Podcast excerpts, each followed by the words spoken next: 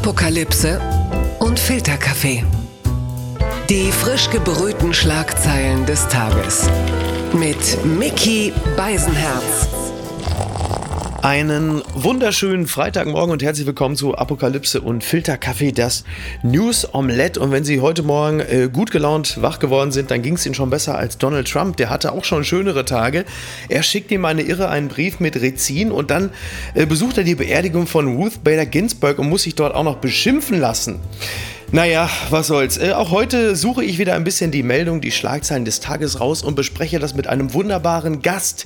Sie ist Journalistin, diese Woche womöglich auch schon Aktivistin und die Frau, die in der Medienbranche gerade den Puls vieler hochschnellen lässt. Es ist die Chefredakteurin des Stern, Anna Beke, Gretemeyer. Guten Morgen. Guten Morgen, Micky. Du klingst aber wirklich noch. Hast du gestern... Nicht meine Zeit. Hast du gestern so lange den F C Bayern geguckt? Es war ja gestern ein Supercup. Und äh, der F C Bayern äh, hat gewonnen nach Verlängerung. Man hatte ja das Gefühl, äh, in der regulären Spielzeit haben sich einfach noch nicht genügend Leute infiziert. Ne? Es war ja äh, in, im Risikogebiet Budapest vor zwanzigtausend Fans. Und äh, ja, ich weiß auch nicht, also das fand ich schon irgendwie spannend. Hast du das verfolgt? Das ist nicht so mein Metier, das überlasse ich hier der anderen Hälfte im Haushalt. Ähm, aber äh, so. dass, hier, dass es mal wieder ein Spiel war, wo ein bisschen Stimmung aufgekommen ist, ähm, ja, das habe ich am Rande mitbekommen. Aber fand ich schon, fand ich schon interessant. Also das, das ist das Risikogebiet Budapest vor zwanzigtausend Fans. Ja, das Wahnsinn. Infektionsgeschehen gibt es eigentlich nicht her. Aber das Stadion ist neu und Orbán ist großer Fußballfan. Und da haben sie gesagt, ja komm, dann machen wir es. Und das ist ja ein schönes Zeichen. Ne? Europa kann, wenn es nur mhm. will. Jeder macht seine, aber du bist ja, jeder macht seine eigene Politik. Ne? Das ist ja. So. Das ist die europäische Lösung. Aber ähm, du und speziell der Stern, ihr hattet euch ja diese Woche mit einem ganz anderen Thema auf dem Titel befasst. Und darum geht es äh, vor allen Dingen hier. Die Schlagzeile des Tages. Die Neue Zürcher Zeitung schreibt, nur konsequent, der Stern verabschiedet sich vom Journalismus. Das Hamburger Magazin hat seine jüngste Ausgabe zusammen mit der Bewegung Fridays for Future gestaltet. Ein Tabubruch? Im Gegenteil, die Redaktion ist einfach ehrlich. Also die Meldung, die dem Ganzen zugrunde liegt, ist natürlich, heute ist weltweiter Klimastreik. Allein in Deutschland gibt es, sagen wir mal so, rund vierhundertfünfzig Klimademos, unter anderem auch in Hamburg. Und ihr vom Stern habt das Ganze äh, sehr intensiv begleitet, denn ihr habt die aktuelle Ausgabe, die am ähm, gestrigen Donnerstag erschienen ist, habt ihr äh, übertitelt mit Kein Grad weiter und ihr habt sehr eng zusammengearbeitet mit Fridays for Future. Ähm, so eng, dass man sagen kann, dass die auch schon die Chefredaktion übernommen haben? Fragezeichen. So war das nicht. Also es ist in Zusammenarbeit ein, entstanden, auch wie du gesagt hast, in äh, enger Zusammenarbeit und war ein sehr befruchtendes Experiment, möchte ich sagen. Uns war von Beginn total klar, ja, dass das ein umstrittenes Projekt sein wird, also sowohl intern bei uns mhm. als auch extern in der Medienwelt und natürlich auch bei unseren Lesern diskutiert ähm, wird. Warum haben wir das gemacht? Trotzdem, weil wir finden, dass das Thema Klimaschutz nach nach wie vor wirklich die größtmögliche Aufmerksamkeit braucht. Mhm. Und wir selbstkritisch erkannt haben in den letzten ähm, Wochen, als wir mal wieder so ein bisschen das Gefühl hatten, nach den ganzen äh, Monaten ähm, äh, mit dem Coronavirus so ein bisschen durchschnaufen zu können, ähm, was ja jetzt gerade wieder nicht der Fall ist, aber es gab mal so eine Zeit, ja, wo man das Gefühl hatte, so, was sind denn sonst so die Themen? Ja. Da haben wir einfach äh, uns gesagt, so, wenn wir ganz ehrlich mit uns sind, haben wir so ein bisschen versäumt, dass andere, die andere Überlebensfrage unserer Zeit, ja, uns damit zu beschäftigen und das Thema Klima und Nachhaltigkeit genauso stringent zu verfolgen, wie wir es vor einem Jahr schon mal getan haben. Ne? Weil das, was man vor einem Jahr, ähm, fand ich, äh, schon eindrücklich erlebt hat, war, dass die Bewegung Fridays for Future es wirklich geschafft hat, die Klimakrise ins Bewusstsein der Leute zu katapultieren. Ne? Ich meine, wir haben in, in Deutschland, glaube ich, dreißig äh, Jahre ähm, Klima- und Umweltbewegungen. Aber so wie letztes Jahr rund um Greta Thunberg und rund um die jungen Menschen, die freitags auf die Straße gegangen sind, wurde äh, selten diskutiert über dieses ähm, Thema. Und jetzt hat so eine Krise die andere so ein bisschen abgelöst in den letzten Monaten, auch total verständlicherweise. Ähm, mhm. Und wir haben uns einfach dazu wirklich ähm, in der Verantwortung gesehen, jetzt ein eindeutiges Zeichen zu setzen, ganz entschieden zu handeln und ähm, das Thema stark in den Fokus zu rücken. Ja. Ja. Und aber da kommt natürlich, da kommt natürlich das alte Gleichnis, dass äh, der Journalist immer zwischen den Stühlen äh, sich befinden sollte. In diesem Falle habt ihr ja äh, Luisa Neubauer und Co. quasi den, den Stuhl hingerückt. Also die, die kritische Distanz äh, zum, zum Aktivismus äh, ist in dem Falle ja nun nicht mehr wirklich gegeben. Also es gibt natürlich Leute wie Ulf Poschert und Jan Fleischhauer äh, beispielsweise. Da ist es jetzt nicht so wahnsinnig überraschend, dass also Ulf Poschert tobt, als hätte man ihm jetzt so einen äh, Toyota Prius geschenkt, wobei man, wobei man fairerweise sagen muss, äh, die Welt hat ja nun vor ungefähr einem Jahr wiederum zusammen mit V W äh, eine Ausgabe gestaltet. Da war dann Herbert Diess als Chefredakteur im Impressum, also so ganz frei von dem Vorwurf, äh, jetzt äh, sich mit einer Sache gemein zu machen, ähm, ist auch äh, die Welt und Ulf Poschert nicht. Aber ist es jetzt etwas, also was du auch als Resonanz feststellst, nutzt es auch dem Blatt, was den Verkauf und das Image des Stern angeht, oder kann es auch schaden? Weil es gibt natürlich auch genügend Menschen, die das ja nicht so sehr schätzen, wenn man äh, sich so sehr auf die Seite ähm, nicht des Klimaschutzes, aber der Klimaschützer stellt. Denn auch diese Form des Aktivismus wird ja selbst von den Leuten, die vielleicht den Klimawandel akzeptieren, ja nicht völlig unkritisch gesehen. Ja, also ich glaube, was wir ganz klar sagen müssen und auch sagen können, was die Klimakrise angeht, ist der Stern nicht neutral. Das ist eine Frage, wo wir uns als, als Blatt ähm, genauso eindeutig positionieren wie bei der Ablehnung von zum Beispiel dem Rechtsextremismus. Mhm. In der gesamten Redaktion gibt es, glaube ich, niemanden, dem die, diese existenzielle Bedrohung des Lebens oder von uns Menschen, von der Menschheit nicht bewusst ist.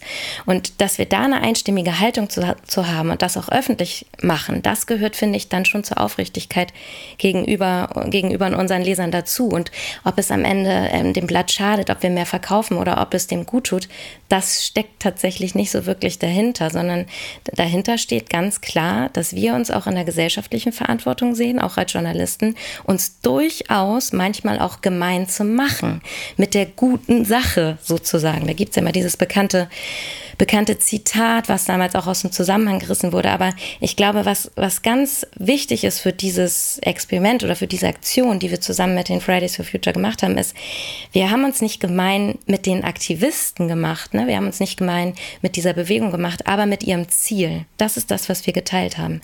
Das Ziel, die Klimakrise wirklich wieder auf die Top eins Agenda der globalen Prioritätenliste zu setzen. Blattgold. Die F A Z schreibt, Corona-Ausbruch nach Hochzeit, N R W verschärft Regeln für private Feiern. Rund hundertfünfzig neue Corona-Fälle sollen allein in Hamm auf eine Großhochzeit zurückgehen. Nun will der Gesundheitsminister eine Anmeldepflicht für Partys mit mehr als fünfzig Gästen. Tja, das finde ich, ähm, find ich schon erstaunlich, mhm. dass äh, Karl-Josef Laumann, ne, also so ein bisschen die menschgewordene Kegelbahn, ne, hat gesagt, ich möchte nicht, dass wir im schlimmsten Fall vor der Entscheidung stehen, große Feiern gänzlich zu verbieten. Und jetzt kommt es so weit, dass private Feiern mit mehr als fünfzig Gästen in N R W angemeldet werden müssen und ein Verantwortlicher samt Gästeliste den Behörden äh, gemeldet sein muss, damit das Ordnungsamt bei Zeiten nach dem Rechten sehen kann. Ist das Also entschuldige bitte mein Rechtsverständnis, aber ist das rechtlich überhaupt haltbar? Also das ist ja schon eine, eine Einschränkung der Persönlichkeitsrechte, ähm, so nachvollziehbar die Begründungen sind, aber ich kann mir kaum vorstellen, dass das äh, lange durchgeht. Und ich glaube, das wird auch äh, noch für ein, wie sagt man so schön, ein großes Hallo sorgen in Deutschland, wenn das, äh, jetzt kommt noch einer, Schule macht. Ja. Also ich finde, das ist ja, die gesamte Situation mit diesem Virus ist ja neu für alle. Und man liest ja gefühlt jeden Tag Schlagzeilen, ob ähm, in Paris gestern oder auch in Israel, was für ein Aufschrei passiert, mhm.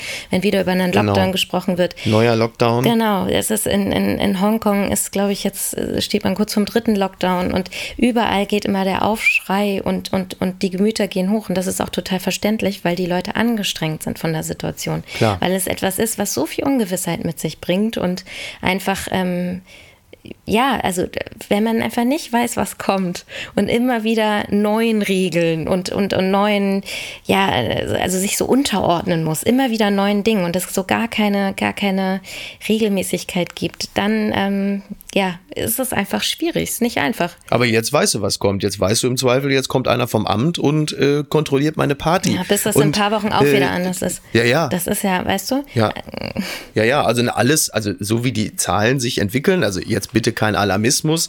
Ähm, in Deutschland sind die Infektionszahlen ja immer noch relativ okay mit rund, sagen wir mal, eintausendachthundert, eintausendneunhundert. In Frankreich sind es gerade, glaube ich, sechzehntausend Neuinfektionen oder so am Tag. Das ist ja wirklich, wirklich absolut irre. Aber ähm, es, es deutet halt vieles darauf hin, dass alles wieder ziemlich runtergefahren wird. In Bayern, ne, dürfen ja nur noch fünf Leute äh, draußen zusammen unterwegs sein. Ähm, und wenn das aber jetzt bedeutet, du musst jetzt für private Partys da irgendwie eine Meldeliste führen und eine private Party zwei Wochen im Voraus anmelden, das finde ich schon interessant. Das ist übrigens der Unterschied zu München. Ne? Da ist die ausschweifende Party einfach direkt auf der Wache, mit Koks direkt vom Dienstausweis. Ähm, so kann man es natürlich auch machen. Also ich, ich bin sehr gespannt, wie sich das entwickelt. Das wird, glaube ich, das wird noch ein größeres Total. Thema werden. Ich meine, das, was, was, was der Vorteil ist zu der Phase, die wir im März hatten, ist, dass du eine Party machen kannst. Du musst sie anmelden. Ne? Ich meine, wir hatten in der Lockdown-Phase ja auch schon ganz andere Zeiten. Ich weiß nicht, wie viele Hochzeiten dieses Jahr abgesagt wurden, wo ja. man eigentlich eingeladen war. Ähm, ja. ja, es ist, ist eine ganz andere Zeit, das ist so. Also die Hochzeit in Hamm jedenfalls wurde äh, nicht vorher abgesagt und äh, das, das Ergebnis ja, dazu geführt ist, diese Party jetzt, ja. muss ja, das, diese, das war irgendwie so eine Hochzeitsparty, die ging über drei Tage mit ungefähr fünfhundert, die war ja größer als der vierzigste Geburtstag von Elton John, also von daher, ähm, na gut, jetzt ist es eh zu spät. Das hat mich überrascht. Die Berliner Zeitung schreibt, Hengameh Yaghoobifarah als Model im K D W. Ist das kritische Werbung oder kann das weg? Die Aufregung ist groß. Die Taz-Kolumnistin, Polizei- und Kapitalismuskritikerin Hengameh Yaghoobifarah macht Luxuswerbung für das K D W. Es hagelt Kritik. Zu Recht? Fragezeichen. Hast du diese äh, Kampagne gesehen? Also wo ähm, Hashtag oder nicht Hashtag, sondern der Twitter-Name Habibitus ähm, sich da in so einem Sessel regelt, in einem Also viertausend, ich glaube viertausendfünfhundert ja. oder ja. viertausendneunhundert Euro. Nee, viertausend Euro kostet der Mantel der Marke Marni. Ich bin ja total begeistert. Es gibt schicke Mäntel unter fünftausend Euro, hätte man auch nicht gedacht. Ähm, die Fotos sind ja eigentlich ganz gelungen. Ich finde die ganze so. Strecke ziemlich gelungen. Die hat ja vor ein paar Monaten für Aufsehen gesorgt mit ihrer Kolumne dagegen genau. die ähm, Polizisten. Und dann wurde über Satire diskutiert und Seehofer ne, wollte irgendwie Strafanzeige anstellen und so. Also mhm. die hat einmal für Aufsehen ersorgt ja. und viele Gemüter erzürnt. Und ähm, natürlich, das ist äh, irgendwie äh, in der Sache, dass wenn man dann das nächste Mal auffällt und irgendetwas tut, dass das dann auch wieder diskutiert wird. Ähm, das ist jetzt so. Ich glaube, die Polizeigewerkschaft hatte dann irgendwie dem K D W äh, einen, einen netten Brief geschrieben, im Sinne von, ne, das geht gar nicht, auch Polizisten mhm. kaufen bei ihnen ein, was tun sie uns da ja, an? Ich, ähm, ja. ja, aber das ist doch, genau, also Polizisten kaufen im K D W, äh, all cops are Balenciaga-Kunden oder was soll das sein? Das ist doch auch, also was, also bei allem Respekt, aber was hat denn die Berliner Gewerkschaft der Polizei jetzt äh, mit dem K D W zu tun? So, da sind ja zwei wirklich völlig unterschiedliche Sachverhalte. Schwierig wird's meines Erachtens natürlich da eingehend, wenn eine äh, angesehene, speziell bei der Taz angesehene Kapitalismuskritikerin Werbung fürs K D W macht, ähm, das kann, also ich sag mal so ganz vorsichtig, es gibt kein richtiges Werben im Falschen. So, natürlich kann man sich das irgendwie auch ein bisschen schön lügen als subversive Aktion. Am Ende bleibt es aber natürlich trotzdem Werbung fürs K D W. Und das K D W ist ja jetzt kein gemeinnütziger Verein, soweit ich weiß. So, das ist so ein bisschen wie äh, ironisch diese Lidl- und Aldi-Sachen tragen, wo man auch sagt, ja, ironisch genäht werden sie jetzt nicht. Also ich glaube, das funktioniert nicht so richtig. Ja, ich glaube, das ist ganz schwer zu sagen, wer da jetzt der Gewinner ist. Ne, bei der Sache. Also jeder wird sich was dabei, jeder, mhm. jeder wird sich ja, was K D W, dabei ähm, gedacht haben, sagen. Jeder wird auch genau gewusst haben, worauf er sich ähm, da einlässt. Ja. Ähm, sie hat das ja auch benutzt mit diesem Spruch, den sie daneben ähm, ähm, geschrieben hat, um Kapitalismuskritik äußern zu können. Mhm. Ne? Genau. Und, Alles ähm, allen. Dass ne? jeder, also ja. alle Luxus haben können sollten mhm. und so. Ja, ja ne? Also wir halten fest, wenn Polizisten äh, Spaß an Bildern von Leuten im Ledermantel hatten, dann war es jetzt zuletzt wert, irgendwelche S S-Größen ja. im WhatsApp-Chat. Ähm, das, also, naja, ach komm, egal. Gewinner des Tages. Ja, es ist ein tolles Geschäftsmodell draußen. Secondhand-Kondome. N T V schreibt, Scheinfirma verkauft benutzte Kondome.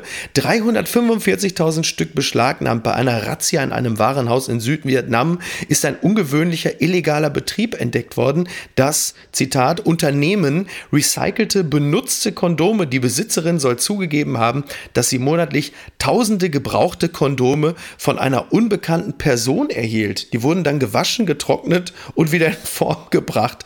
Ja, also ich sag mal, endlich mal was mit Parisern und Infektionszahlen, ohne dass es gleich einen Lockdown in Frankreich gibt. Aber das ist ja, also dieses Geschäftsmodell ist mir persönlich neu gewesen. Das ist so eine typische Nachricht, ne? Ähm, auf die bin ich auch ähm, nur gestoßen, weil ich ähm, das äh, rübergesimst bekommen habe, dass wir darüber auch sprechen. Ja, sehr gern. So der morgendliche Weckruf.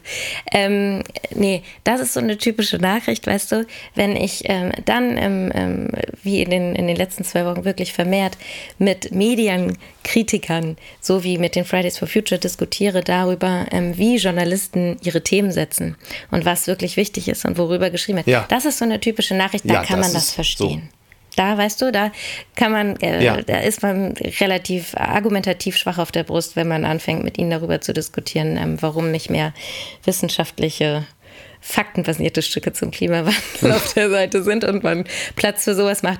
Also, ja, wer bei uns, genau, ist die, ist die leichte Meldung. Gewinner des Tages. Ne? Das ist ja die leichte ja. Meldung, würde ich mal sagen. Ne? Viele werden jetzt trotzdem überrascht sein. Ne? Kondome, macht man das noch? Ich dachte, Maske reicht. Ah, ja, ja. Ne? Verlierer des Tages ist äh, Alexej Nawalny, denn äh, Zeit Online meldet, Behörden beschlagnahmen Konten und Wohnung von Alexej Nawalny. Laut einer Sprecherin des russischen Oppositionellen hat der vierundvierzigjährige keinen Zugriff mehr auf seine Konten in Russland. Seine Wohnung soll unter Kontrolle stehen. Ja, das hängt ein bisschen mit einem Verfahren zusammen, ähm, mit seinem Fonds zur Bekämpfung von Korruption. So, da gab es eine Strafe und klar, ne? Und das Ganze ist geschehen, während er äh, am siebenundzwanzigsten August äh, bereits im Koma lag. So, ich meine, also bei Putin ist man schon froh, wenn nur das Konto eingefroren wird und nicht der komplette Mensch. Aber das ist, also auch, auch diese Meldung ähm, legt ja den Verdacht nahe, dass äh, Putin und der, die russische Führung schon ein starkes, äh, starken Bedarf hat, diesen Typen einfach komplett, äh, kann man sagen, ver- zu vernichten, ja, ja. oder? Das ist wohl so, aber da sind ja, also es ist ja so auf der Agenda, möchte ich jetzt mal sagen, ähm, der Medien und auch ähm, der, der politischen Diskurse, dass man da hoffen mag, ähm, dass darüber gesprochen wird und da auch nicht nachgelassen wird, ne? Also dass damit ähm, jetzt gewisse Staatschefs nicht durchkommen mit dem, was da so im Hintergrund läuft. Aber ich, mittlerweile hat man ja eher das Gefühl, dass, dass, dass Russland um Aufklärung kämpft. Also Russland hat ja jetzt nochmal verstärkt auch darauf hingewiesen, dass sie jetzt gerne auch mal Informationen hätten. Also mittlerweile entsteht der Eindruck, Putin ist einfach richtig sauer, dass Nawalny vergiftet wurde und pocht auf äh, Hinweise und Ergebnisse. Das ist, als wäre irgendwie Rudi Zerne Russlands und sagt, so, wir müssen das Ding jetzt mal aufklären. Es ist schon toll, so wie man das so ein bisschen um, so Täter, Opfer, äh, wie man das alles umdrehen kann. Ähm, bist du, hast du auch so spektakuläre Theorien wie Gysi oder hängst du auch eher der, äh, der Theorie äh, an, dass es vielleicht womöglich doch Putin gewesen sein könnte? Ja, ich halte immer nicht so viel davon, Theorien aufzustellen, ohne zu wissen, was wirklich passiert ist. Ähm, aber ich halte es da einfach wirklich beim, beim Vertrauen mit äh, den Apparaten, die sich gerade damit beschäftigen und probieren, da wirklich in eine Aufklärung zu kommen. Und das, sind, das ist ja nicht nur ein Land, was damit beschäftigt ist, sondern es sind ja ein paar, paar dran an der Nummer. Papala Paparazzi. Wir machen uns wieder mal Sorgen um Boris Becker, denn T-Online schreibt, Insolvenzverfahren in London. Boris Becker drohen bis zu sieben Jahre Haft. Die deutsche Tennislegende soll Vermögen verheimlicht haben. So lautet der Vorwurf in einem Gerichtsverfahren gegen Becker. Heute erschien der zweiundfünfzigjährige zu einer Anhörung und plädierte auf unschuldig. So, ja, Boris Becker äh, hat ja immer noch dieses Insolvenzverfahren laufen, seit zweitausendsiebzehn, da ging es los. Und er soll offensichtlich nicht alles äh, angegeben haben. In dem laufenden Verfahren Verfahren gibt es neunzehn konkrete Vorwürfe fehlender Informationsübergabe. So, ich meine, jetzt muss man fairerweise sagen, wenn er mit Zahlen umgehen könnte oder einen Überblick über seine Finanzen hätte, dann hätte er ja nicht die Probleme, wegen denen er da in London vor Gericht steht. Aber das ist, also das hört sich jetzt nicht wirklich gut an, oder? Nee. Und er plädiert ja überall auf äh, unschuldig. Das ist echt irgendwie so eine Never-Ending-Story, ne? Die man da ähm, mit ihm erlebt. Der Fall ja. ähm, einer großen Legende. Ähm, auch nicht schön, das so mit ansehen ja. zu müssen und ähm, da immer wieder drüber zu lesen. Aber nee. ich glaube, das Gericht, wenn ich das richtig mitbekommen habe, hat ja irgendwie entschieden, ne? Er kann jetzt erstmal auf freiem Fuß sein und dann ähm, zwanzigsten Genau, bis zweiundzwanzigsten Oktober. Dann genau. ist die Anhörung. Ja, ich meine, noch weniger Überblick über etwaige Steuerschulden hat, glaube ich, momentan nur Olaf Scholz. Ne? Und Becker droht jetzt die Höchststrafe, ne? Zwölf neue Pocher-Parodien. Wobei muss ich auch sagen, was können wir denn alle dafür dann? Ne? Warum müssen wir das denn? Naja, gut, das mit dem Geld, das läuft halt schief, aber es könnte schlechter laufen. Er hätte jetzt auch noch von Putin vergiftet werden können. Also von daher, ähm, sagen wir mal, ist... Äh, Ja, ja, absolut. Wir drücken, wir drücken die Daumen. Ich bin, ich für meinen Teil bin immer froh, wenn ich Boris Becker irgendwo als Tennisexperten sehe. Ähm, das macht mich dann wirklich immer happy. Ich habe mich wirklich gefreut, als er damals Trainer von Djokovic wurde. Und wenn ich ihn als Tennisexperten sehe, da habe ich immer das Gefühl, er befindet sich so in seinem natürlichen Habitat und würde mir immer wünschen, dass das, dass das alles so bleibt. Aber naja, gut, okay. Wir schließen mit der letzten Rubrik. Twitter, zweihundertachtzig Zeichen Wahnsinn. Zlatan Ibrahimovic meldete sich gestern bei Twitter und schrieb: I tested negative to COVID yesterday and positive today. No symptoms whatsoever. COVID had the courage to challenge me. Bad idea. Ja, es ist offiziell, Corona hat sich mit Zlatan infiziert. Ähm, das mag jetzt möglicherweise noch in diesem Jahr das Ende von Covid neunzehn sein, oder? Also das kann ja wohl... Ja, ich glaube, wie, wie man so, weiß ich auch nicht, wie man so einen Post absenden kann, bei dem, was um einen rum passiert und was man also mitkriegt, das ist schon sehr reflektiert, muss man sagen. Das ist der zweite, glaube ich, in der Mannschaft, der jetzt Corona hat, ne? Ja. War das nicht so? Kann sein, ja. ja, ja, ja. Aber es ist doch gut, wenn man sie weiterhin miteinander spielen lässt. Das ist doch auch gut. Ja, ja, absolut. Ja, ja, man kann nur gratulieren. Der Fußball ist generell ein, äh, eine Blase für sich und wird sich bis auf Weiteres auch nicht ändern. Ähm, mal gucken, ob äh, Corona das überlebt. Na, Zlatan. Egal, wir wünschen gute Besserung und äh, Anna, dir wünsche ich einen Ein gutes, ein schönes Wochenende. Erhol dich von dem ganzen Zirkus. Das war ja bestimmt jetzt auch nicht so ganz ohne. Diese ganze, diese ganze Woche und das ganze Feedback. War arbeitsintensiv, aber ähm, sehr bereichernd. Kann man nicht anders sagen. Sehr viel gelernt. Sehr gut. Sehr schön. Genauso empfand ich deinen Besuch hier und äh, freue mich, wenn du wiederkommst. Und jetzt äh, mach dir ein schönes Wochenende. Auch. Erhol dich. Bis dann. Ja, alles klar. Tschüss. Bis dann. Ciao. Apokalypse und Filterkaffee ist eine Studio Bummens Produktion mit freundlicher Unterstützung der Florida Entertainment. Redaktion Niki Hassania. Produktion Laura Pohl. Ton und Schnitt Mia Becker und Christian Pfeiffer. Neue Episoden montags, mittwochs und freitags. Überall, wo es Podcasts gibt.